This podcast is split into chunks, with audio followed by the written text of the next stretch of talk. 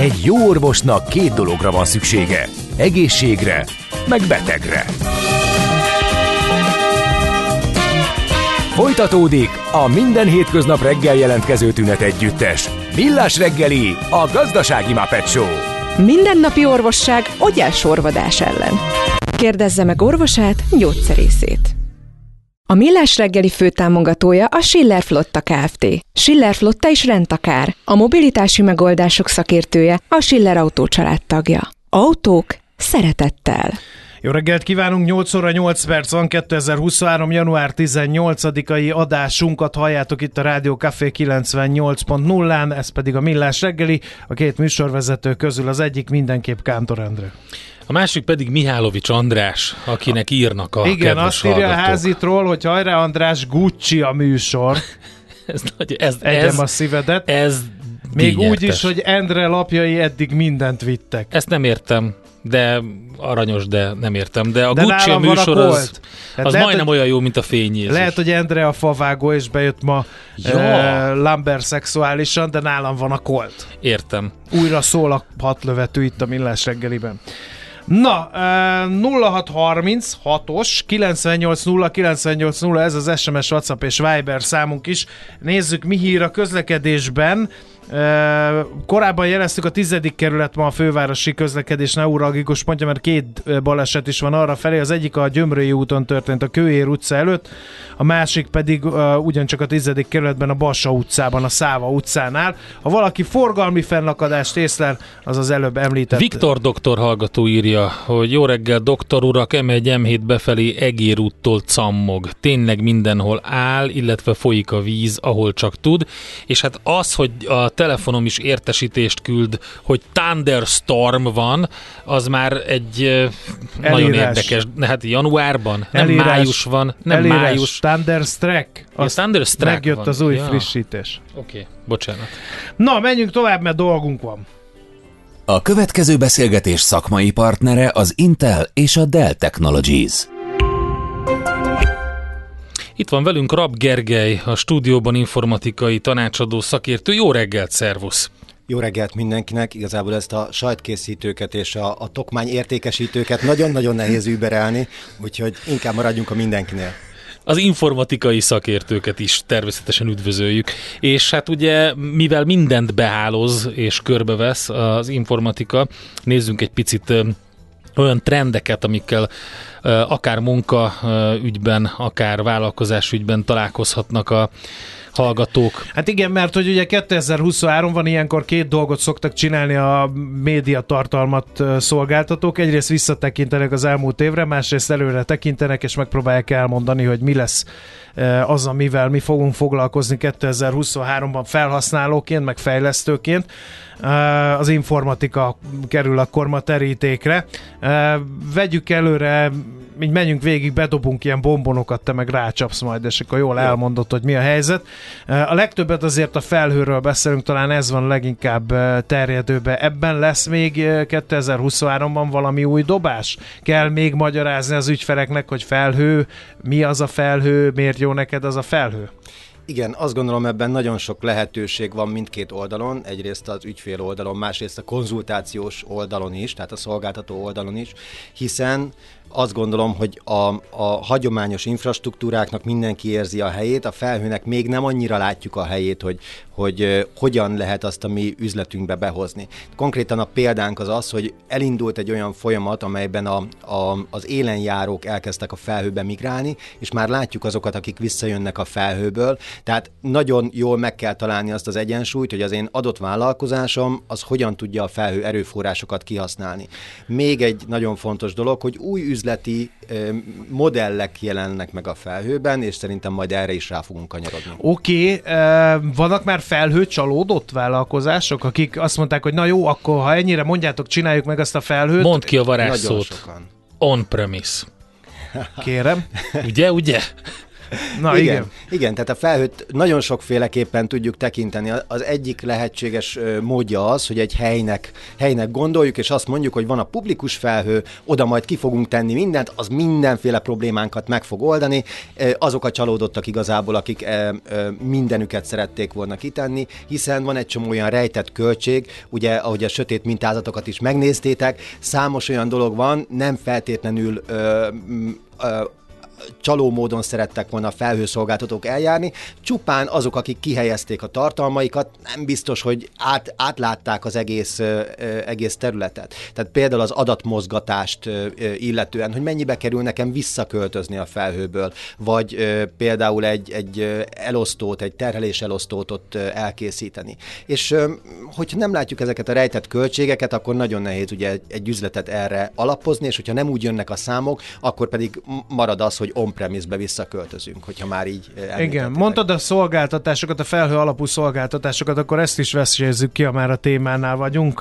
Lesz ebbe újdonság? Tehát ezen dolgoznak? Van olyan megoldás, amitől nagy robbanást várunk a 2023-as évben? Általánosságban két dolgot mondunk a felhővel kapcsolatban. Az egyik az, hogy, hogy olyan szolgáltatásokat, és itt fontos az, hogy szolgáltatásokat érdemes kitenni a felhőbe, amit nem a nap 24 órájában használunk úgy, mint egy virtuális gépet. Tehát, hogyha meg tudjuk fogni azt a szolgáltatást, mint egy virtuális gép, és, és egész nap használjuk, akkor azt valószínűleg nem érdemes felhőbe kitenni, azt sokkal érdemesebb a, a vállalatunknál ott futtatni on-premise ismét. Tehát a vállalat telephelyén. Mellesleg ezt is lehet felhő modellben csinálni, ugye ez a privát felhő történet.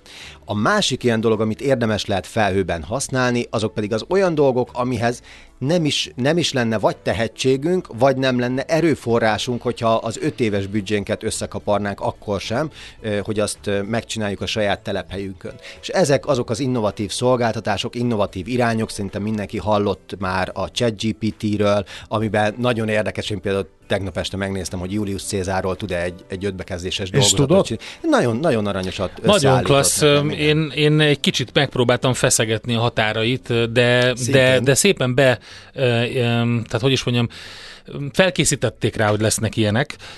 Én megpróbáltam, hogy rávenni, hogy valamiféle előrejelzést adjon a piacoknak a, a mozgásáról. Közölte velem, hogy ő egy nyelvi modell, úgyhogy erről nem tud. És az is, hogy a cut-off dátum az 2021 vége volt, tehát Igen. nem fog tudni a jövőbe, de addig presszionáltam, amíg ugyanazt a figyelmeztető szöveget mindig kiírta, hogy figyelmeztetem, hogy ez egy nagyon kockázatos dolog jósolni a piacokról, tehát, tehát szépen lepattintott ebbe a Igen. témába, de másról nagyon jó beszélgettem Igen, vele. Igen, például a, a főnökömnek tudott írni, én is kipróbáltam, hogy a heti meetinget sajnos nem tudom bevállalni, mert nagyon fontos dolgaim vannak. Írt valami alaplevelet, kértem, hogy egy kicsit, kicsit szebb levelet írjon, megírta a levelet, elküldtem, nagyon jó. És Észrevette a főnök? Persze, írtam neki, hogy ez nem én vagyok, ja, a stílusban rájött, hogy én ilyen szép levelet nem írnék neki.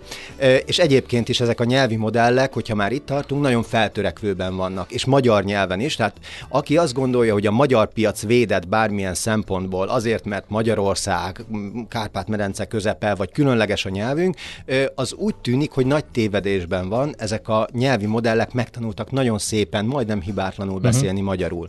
És ez azt jelenti, hogy szolgáltatás tekintetében gyakorlatilag bármilyen ország, bármilyen bármilyen szolgáltatása Magyarországon meg tud jelenni, és ezekkel a nyelvi modellekkel nagyon jól el tud éldegelni. Nyilván Ez vannak... pedig fokozódó versenyt jelent Ez a magyar cégeknek, verseny, és mert van. nem fogunk rájönni, hogy a szlovák cég kínál nekünk Szlovákiából ékes magyarsággal klassz dolgokat. Pontosan, és itt az innováció szükségességére hívnám fel a, a figyelmet, illetve a, a diversifikációra, ez, ez nem csak a, a termék vagy szolgáltatás palettát érinti, hanem a, a dolgozóinkat is érinti, tehát minél több területről tudunk szerezni dolgozókat és munkatársakat egy adott projekthez, annál több nézőpontból fogjuk tudni ugyanazt a dolgot megvizsgálni, annál kevesebb lesz a vakfoltunk. De ez már egy innovációs beszélgetés, egy kicsit távolabb mentünk az alap témától. Hát nem mentünk távolabb, mert hogy 2021, 2022, 2023, 2024 és sorolhatnám végig, fontos az innováció, de erre most ugye nem térünk ki.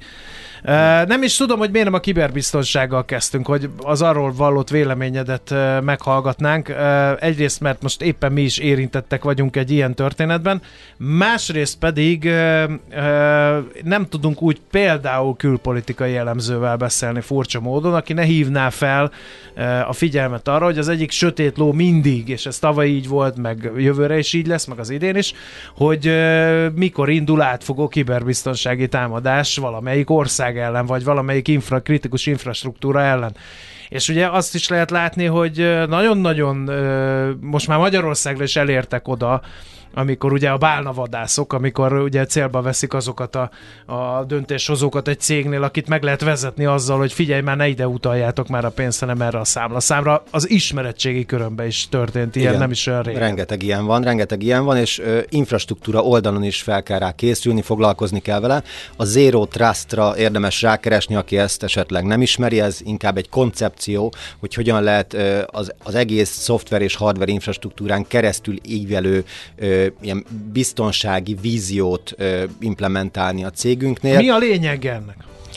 Az a lényege, hogy inkább azt határozzuk meg, hogy miket engedünk, és milyen poliszikkal, milyen házirendekkel szabályozzuk a, az egész infrastruktúrán átnyúló biztonságot, kiket, hogyan engedünk hozzá egy erőforrás hozzáféréshez, és az előre vetíthető, hogy nem mindenkit mindenhez, hanem szükség és jogosultság alapon kell mindenkit megítélnünk, és emellett pedig a, a hardware infrastruktúránál például ilyen aláírt fönverek alkalmazása, vagy például már a komponensektől, hogyha indulunk, van egy ilyen szolgáltatás, hogy komponens verifikáció, vagy komponens ellenőrzés, ahol már a gyárnál a beültetés pillanatától biztosak lehetünk abban, hogy biztos, ez biztos az a chip, amit mi megrendeltünk, nem megrendeltünk, de amit a, a gyártó az adatlapján leírt, hogy ezek a csipek fognak az alaplapon szerepelni, azok vannak beültetve. Nincs benne egyel több? Nincs, Nincs benne, benne egyel több, kínai, így van, igen, hogy fokozzuk igen, a dolgokat, igen. igen. Oké, okay, szusszanjunk egyet, zenélünk, mert hogy ugye a felhőt meg a kiberbiztonsági kérdéseket kitárgyaltuk, mint forró témákat 2023-ra, de van még itt, itt van mindjárt ugye a Commodore nagy csinadrattával belengedték, hogy van magyar szuper számítógép Abszolút. is, de ugye tavaly meg szó volt a Quantum számítógépről, ugye bejelentették azt is nagy csinadrattával, hogy megvan igen, a... Igen, megnézzük ennek a realitását. Megnézzük, hogy ezek mennyire reálisak. A zene után jövünk vissza, maradjatok velünk. A Rádiókafé 98 lett. Maradhat? Megyünk tovább azzal a beszélgetéssel, amiben a 2023 IT vagy informatikai trendjeit vizsgáljuk, Rab Gergely informatikai tanácsadóval, szakértővel, és valahol ott tartottunk, hogy a Zero Trust modell bekerült ugye um, a, a biztonsági szótárba, az Zero Trust elv. Igen, meg a felhő után, úgyhogy nagyon jó, és innen lépünk tovább, mert hogy ugye beszélgettünk a kvantum előnyről, hogy az ja, bejelentették. Igen, tényleg aztán azóta néma csend, pedig hogyha ugye ez olyan működőképes és hétköznapi modell lenne, akkor nagyon-nagyon át kéne gondolnunk akár már az Zero Trust elvet is, hiszen egy kvantum számítógép nagyon sok mindenre képes, amire most még nem is gondolunk. De van-e kvantum számítógép? Először is ugorjunk előre. Tehát a, a, a trendjeinkben, trendjeink között az szerepel, hogy, hogy már most szükség van egy olyan gondolkodásmódra, ami a post kvantum kriptográfia nevet kapta, ezt ugye minél gyorsabban megpróbáljuk kimondani, annál viccesebb lesz, és, és ez arra vonatkozik, hogy mi, mi történhet azután, miután tömegesen elterjed a kvantum számítógép, nem tudjuk mikor, de mondjuk legyen az 5 év múlva, 10 év múlva, teljesen mindegy, és utána azokat az adatokat, amit már most gyűjtünk, vagy gyűjtenek rólunk, azokat megpróbálják elemezni és, és visszafejteni. Tehát készen állunk-e arra, hogy, hogy valahány év múlva egy, egy olyan számítógép kapacitása, amit most még talán felfogni nem tudunk, annak a számítógépnek a kapacitását ráengedik a, a rólunk szóló adatokra, és majd ebből mi fog kijönni. Vajon vannak-e olyan adataink, amit, amit hogyha feltörnek majd, akkor az visszafelé sülhet el, és 5-10 évre visszamenőleg lesz belőle valami problémánk. Ez a posztkvantum kriptográfiának a, a, a kérdésköre, és akkor innen, hogyha visszajövünk a mai napra, akkor válaszolva a kérdésedre, igen, vannak már kis kvantum számítógépek, pár kubites implementáció, de ezek elég drága gépidővel hozzáférhetőek. Azonban vannak olyan de a szimulációk... hadsereg nyilván használja már őket. Azt szokták mondani, hogy időjárás számítások, meg klímamodellek felállítására használják, de kizár dolognak tartom, hogy igen. A hadsereg pont ne férne hozzá. Valószínűleg igazad van. Igen.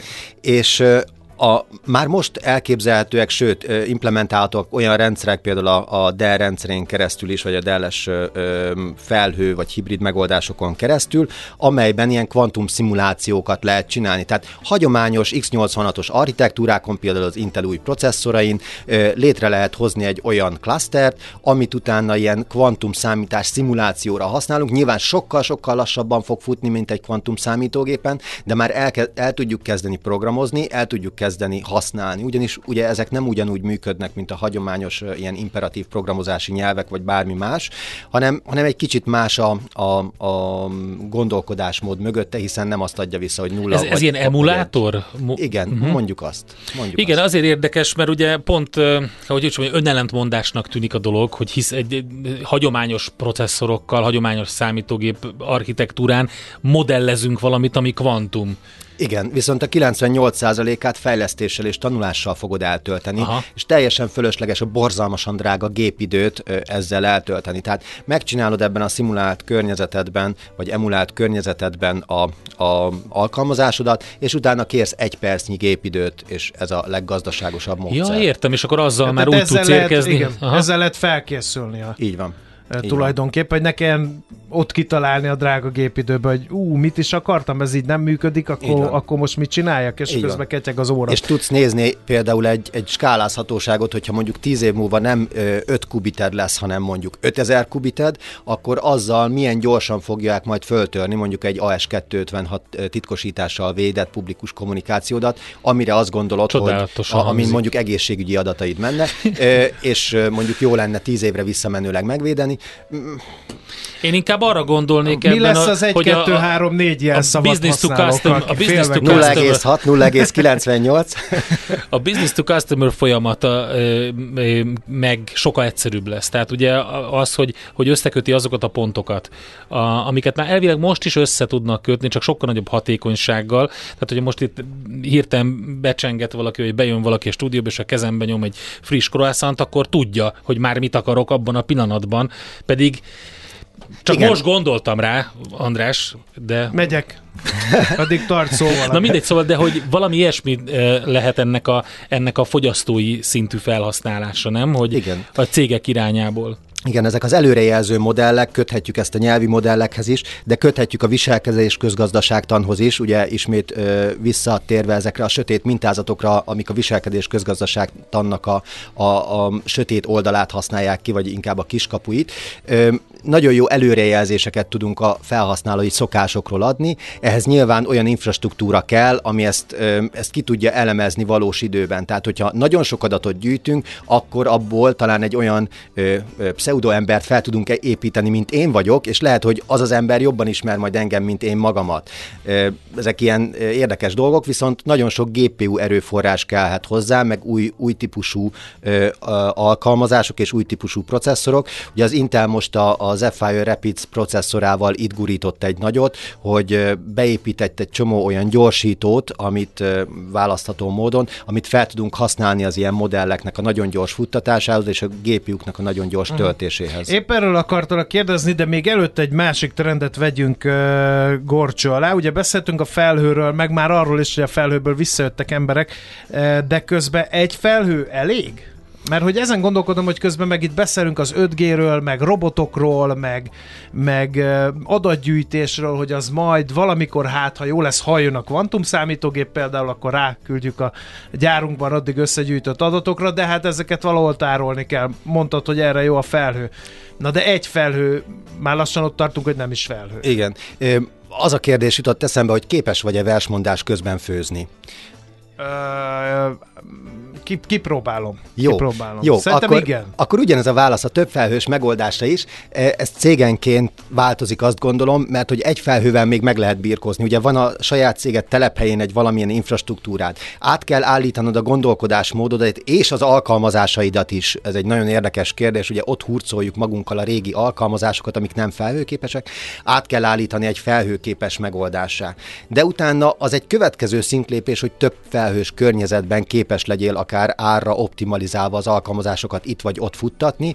Ez, ez egy olyan ö, három, három mm, párhuzamos gondolkodást igényel, amit nem biztos, hogy a legtöbb szervezet meg tud csinálni. Igen, az infrastruktúra képes rá, tehát nekünk is vannak ilyen felhő orkesztrátor eszközeink, amivel lehet több felhős működést csinálni, de, de a döntéshozók, a, a pénzügy, az alkalmazásfejlesztők nem biztos, hogy ezt meg tudják csinálni, tehát elméletben nagyon szép a több felhős modell, és mi is támogatjuk, és abszolút mellette vagyunk, ám de hogyha mondjuk kicsi a szervezet, nem ez a fő fókusza, akkor lehet, hogy méretgazdaságosabb az egyfelhős környezetnél, vagy egy ilyen hibrid kiterjesztett modellnél maradni. Oké, okay, akkor elértünk az utolsó kérdéskörig, amit már kicsit beharangoztál Bocsánat, itt a processzorokkal. pro- igen, hogy és a processzorok kapcsán, ha hogy- már itt az Intelnél tartottunk, bocsánatot kérek, András. Nincs Be bocsánat. nem tudom beszúrni ide ezt a Moore, um, Moore idézetet, ugye ez a klasszikus, amit a technológiai fejlődéssel kapcsolatban mondanak mindig, de ezt ő, az Intel alapító alapvetően ezt a processzoroknak a számítási sebességére értette,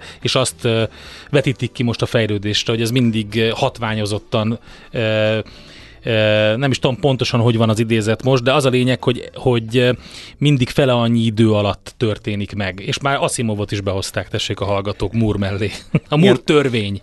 A, nagyon érdekes a, a Moore modell, meg, meg mellette még van egy AMDAL törvény, uh-huh. meg egy csomó minden arra vonatkozólag, hogy mennyi tranzisztort lehet ö, ö, integrálni egy egységnyi területre, illetve hogy mekkora sebesség érhető el. És az a, a az a meglátás, hogy 2012 óta, ez egy, ez egy nagyjáboli évszám, tehát lehet, hogy ez 2011 vagy 13, de úgy tűnik, hogy a Moore modell nem működik a hagyományos értelemben véve, tehát nem tudunk egységnyi területre mondjuk évente másfélszer annyi tranzisztort integrálni, vagy a, a számítási kapacitás hagyományos értelemben, és nagyon, nagyon fontos szó ez a hagyományos értelemben, vagy kifejezés, nem tud, nem tud nőni. És ekkor jöttek be a GPU-k, és ekkor jöttek be azok a speciális számítási igényt kite, megvalósítani képes hardverek, amelyekhez azonban érteni kell. Tehát 2012 óta sajnos az a programozás, amikor írunk egy kódot, és nem érdekel bennünket, hogy mi az alatta lévő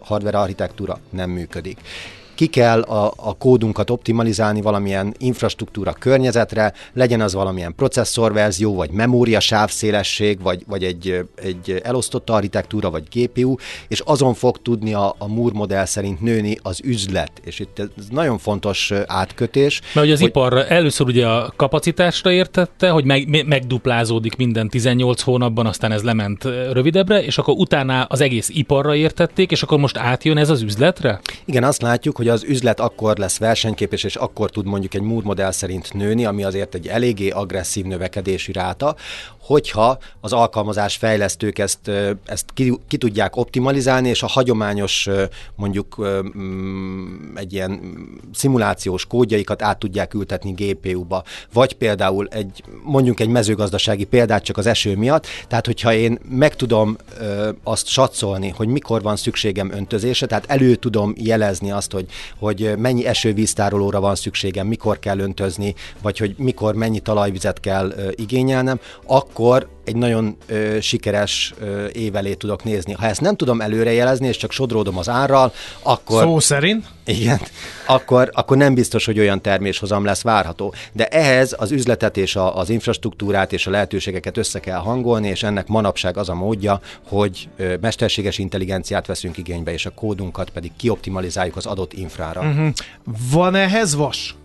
Van, szerencsés... Vagy lesz? Nem, már van, már van, uh-huh. már van. Ö, Azért ismertünk ma jönni, mert tegnap már bejelentettük az új, új eszközeinket, igen, és, és szerencsés módon tudom azt mondani, hogy már akár egy 8 GPU-s szervert is tudunk a rendelkezésre bocsátani, ami azért rengeteg erőforrást tesz lehetővé, és például, hogyha ez mind nem lenne elég, akkor össze is tudjuk őket kötni borzalmasan gyorsan, csak hogy így számokat nem említsek, mondjuk egy ilyen 96 vagy teljesen mindegy 1000 GPU-s környezetté. Nyilván mindezeket a, az Intel GPU-k tetején képzeljük el. Most úgy tűnik, hogy a, az Intel és a, a versenytársai elég erősen versenyeznek, és ez, ez a teljes piacnak jó, és ennek borzalmasan örülünk. Hát elég sok érdekesség van, Ez amit a... meg kell emészteni. Már írja is Mik, hogy akkor jön Asimov alapítványa a szuperszámítógépek predikciói alapján. Már hát, itt van. Ez már itt van, és már-már a tudományág is az alapítványból itt van, úgyhogy azt mindenki azt próbálja megmondani, hogy hova fejlődik az emberiség, mi lesz a társadalmunkkal. Ezt folytatjuk majd, Gergely. Köszönjük szépen, hogy itt voltál Köszönöm velünk. is. Rab Gergely informatikai tanácsadó szakértő volt itt velünk. Egy picit 2023 trendjeit néztük át az informatikában. Az elhangzott beszélgetés szakmai partnere az Intel és a Dell Technologies volt. Ez továbbra is a Millás reggeli itt a Rádió Cafén 0636 980 980, itt lehet nekünk üzenni, ahogy ezt teszitek is, nagyon sokan köszönjük szépen.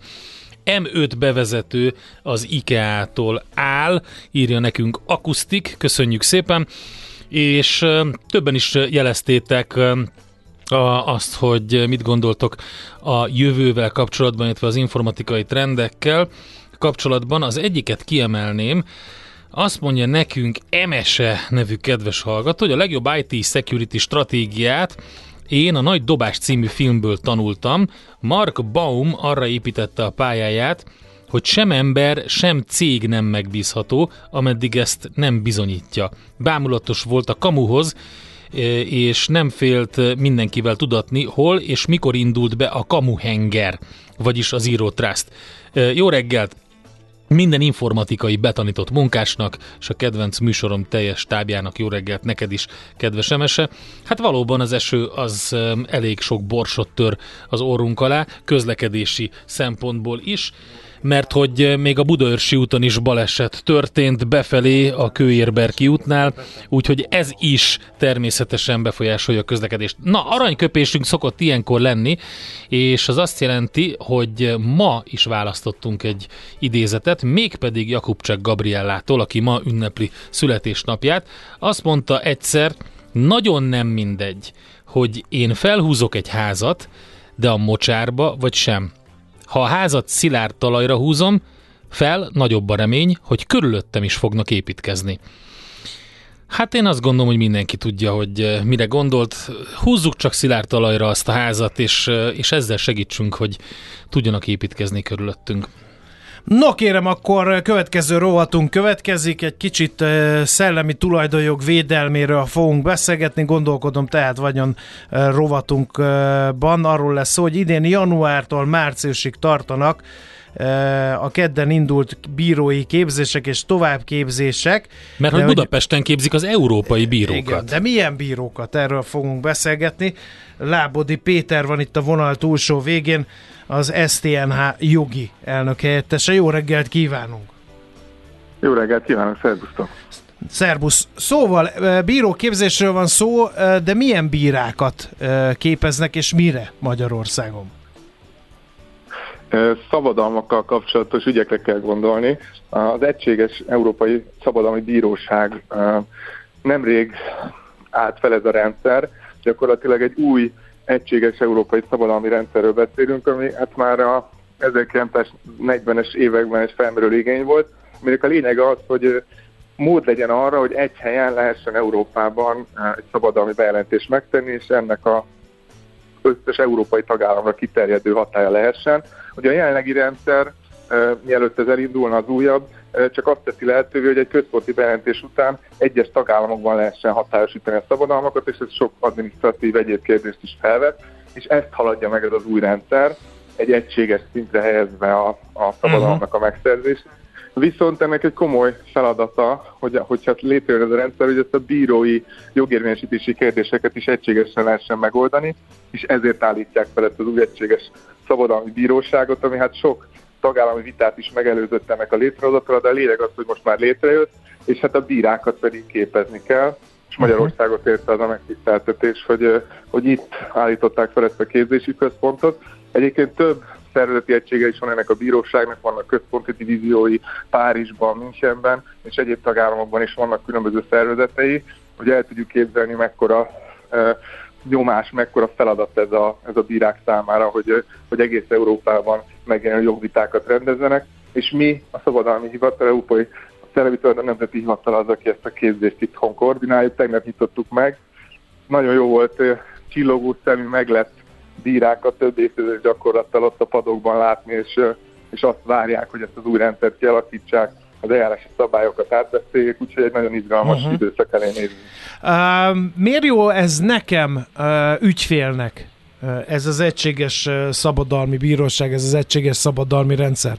Tehát ha én Magyarországon beadok egy, egy ilyen szellemi tulajdoni védelmi kérelmet, mondjuk az egész Európai Unióra, akkor az ott, ez így önmagától eljut Izlandtól Görögországig? Majdnem. Egyelőre a rendszer úgy működik, hogy nem valamennyi tagállamra terjed ki, hanem Aha. egy, egy, egyfajta megerősített együttműködésben 17 tagállammal fog elindulni ez a rendszer, ami azt jelenti, hogy ebben a 17 tagállamban lesz mód most már úgy szabadalmat szerezni, hogy ne kelljen az egyes hivatalokhoz elmenni, ott hatályosítani, külön a fenntartási díjakat fizetni, hanem ezt központilag az Európai Szabadalmi Hivatal fogja elbírálni és megadni ezt a ezt a szabadalmat, ami nyilván egy előnyt jelent abból a szempontból, hogy, hogy kevesebb adminisztratív teher, viszont a jogérvényesítés szempontjából egy lehetőség, hogy a bíróság is egy helyen tudja elbírálni ezeket, ez egy előny. Aztán nyilván felmerülnek olyan kérdések, hogy egyébként a jogérvényesítés költségei hogy alakulnak. Épp ezt akartam egyébként kérdezni, hogy előny oké, de olcsóbb is lesz?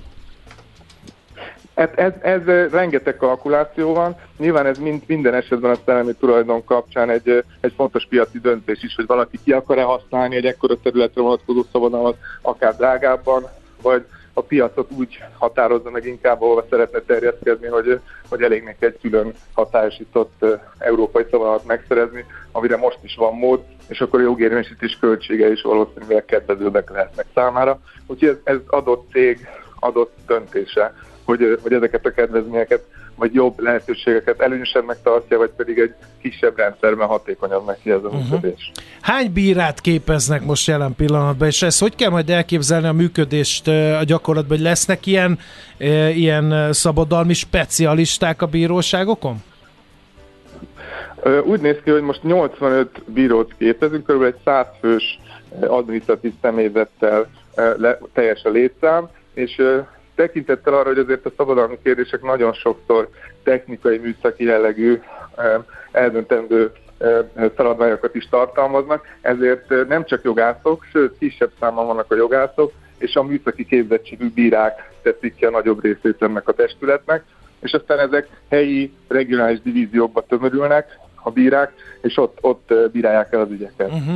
Hogyan fog ez folytatódni, ez a képzés sorozat, mert ennek voltak előzményei, és gondolom, hogy utóélete is lesz. Tehát ez egy ilyen rendszeres képzés, és így cserélődnek a bírák benne, vagy ugyanez a kör jár majd vissza időnként, hogy frissítse az ismereteket?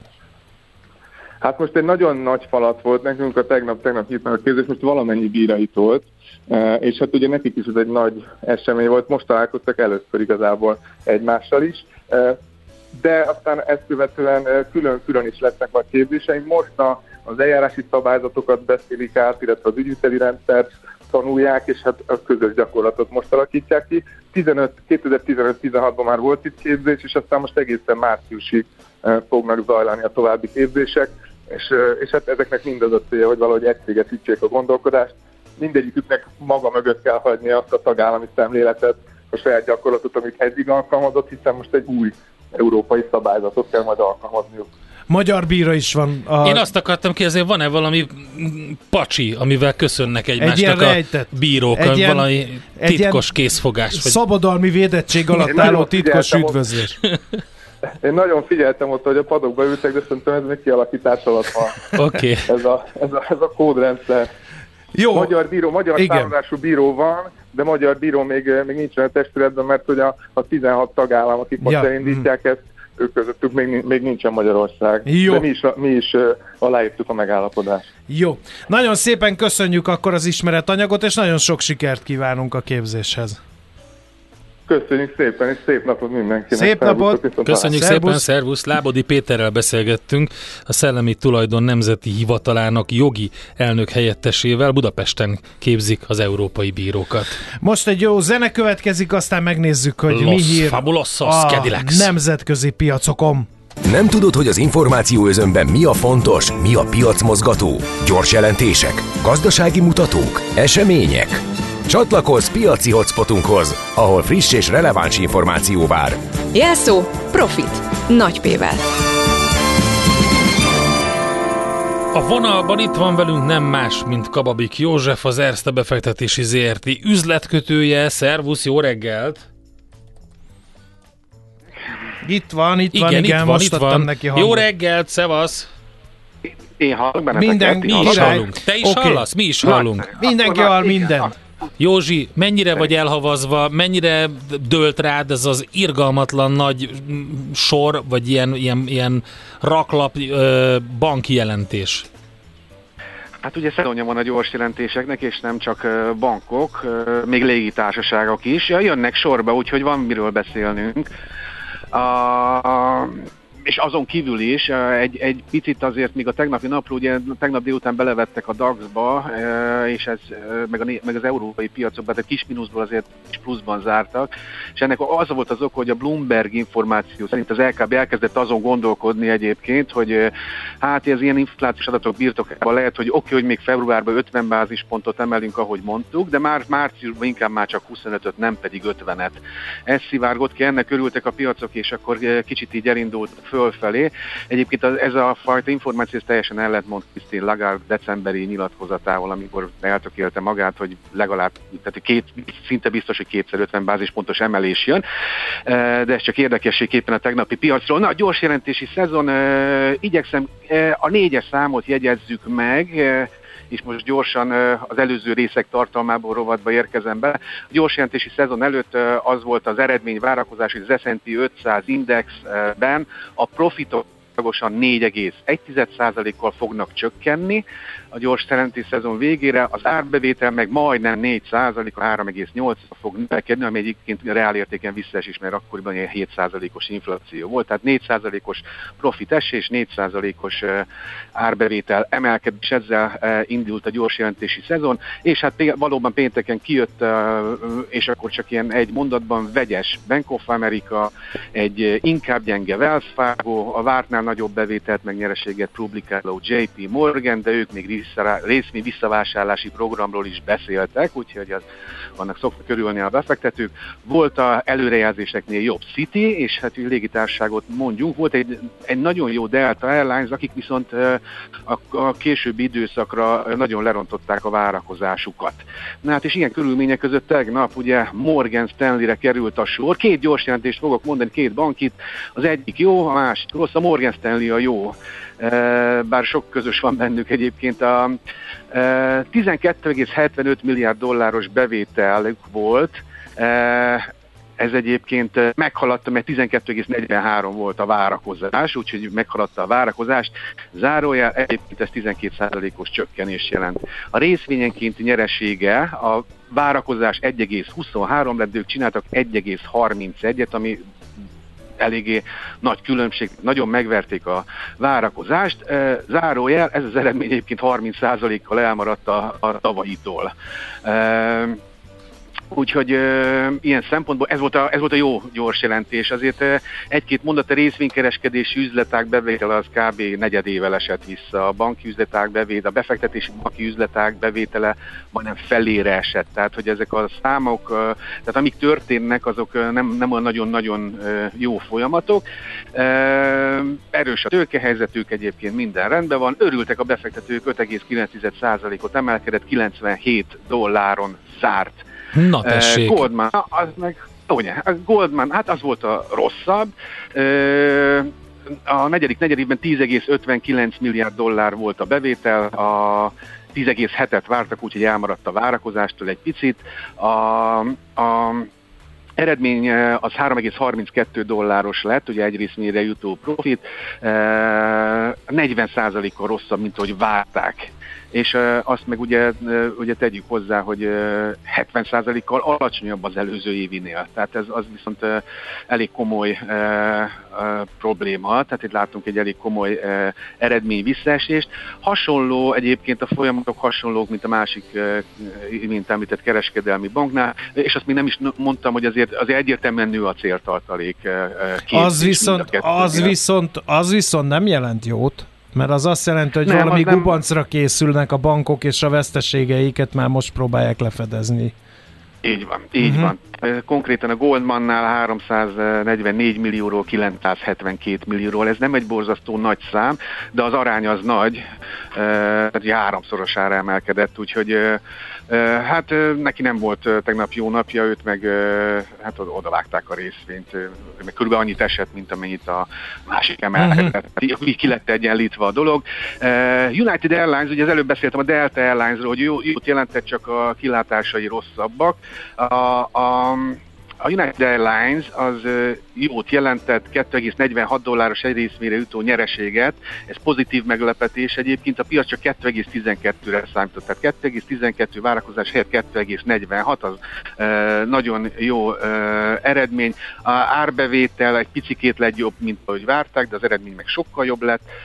Hát és itt is indul újra rátett... ezek szerint a, a idegenforgalom, turizmus, a légitársaságok profitáltak ebből már korábban is.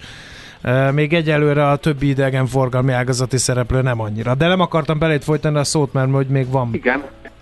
Igen, csak itt az a különbség a két gyors jelentés közben, a másik is jó volt, hogy, a, hogy ők meg azt mondták, hogy nagyon megemelték a nyereségre vonatkozó előrejelzésüket. Ha durván 7 dollárról, ilyen 11 dollár. Az igen.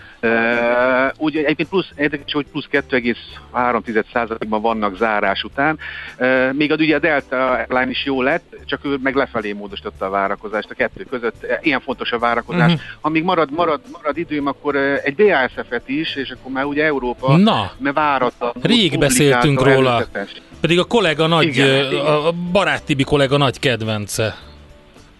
Hát igen, neki sok kedvence van ráadásul. Na, de mi történt velük? Hát mi történt velük? Na, hát váratlanul előzetes bejelentés nélkül publikálták az eredményüket. A németek egyébként, vagy Európában ez gyakori, hogy amint megvan, kiszámolták, azért gyorsan közzé is teszik, teszik és hozzáteszik, ezek nyerszámok, majd jön a részletezés. Az árbevétel 87,3 milliárd euró lett, ami egy picikét elmaradt a 88 milliárdos várakozásoktól, az szinte semmi. 6,9 milliárdos EBITDA, az meg teljesen megfelelt a várakozásoknak. Az adózott eredmény ugye az 1,4 milliárd eurós veszteséget mutatott, mert a tavaly évben ugye 7,3 milliárd euró értékben hajtott végre eszközleírások a társaság, és ugye az orosz olajeszközökhöz kapcsolódóan, úgyhogy ezért alakult ki ez az eredmény, ami mondom még egyszer veszteség 1,4 milliárd. És ha még egy mondatra hát, van időm, ha nincs, akkor mondják. Már nem nincs, nagyon, nincs. úgyhogy nagyon akkor, bőséges akkor volt, csak közben rá. rászorulunk a hírekre. Köszönjük szépen a beszélgetést. Tedd el, ilyenkor legközelebb. így járunk, ha sok a mondani való, akkor mindig kevés az idő. Jó? Rendben. Köszönöm okay. szépen. Nagyon szépen köszönjük Józsi, további jó munkát, szép napot. Mi is köszönjük nektek is. Sziasztok! Kababik József felbeszélgettünk az Erste befektetési ZRT üzletkötőjével. A Millás reggeli piaci hotspot rovata hangzott el. Azonnali és releváns információért csatlakozz piaci hotspotunkhoz. Jelszó Profit. Nagy P-vel. Hamarosan jövünk vissza a hírek után négyzetméter ingatlan piaci rovatunkban arról beszélünk majd, hogy újra a céltudatos megfontolt vevőké a terep a hazai ingatlan piacon Balla Ákossal, a Balla ingatlan tulajdonos ügyvezetőjével. Szuperzöld rovatunkban pedig eh, dr. Radics Katalinnal, a Greenpeace Magyarország biodiverzitás kampány felelőssével beszélünk arról a döbbenetes indoklásról, amivel elutasította a bíróság a Greenpeace keresetét a Fertőtó ügyében. Eh, nem túl jó hír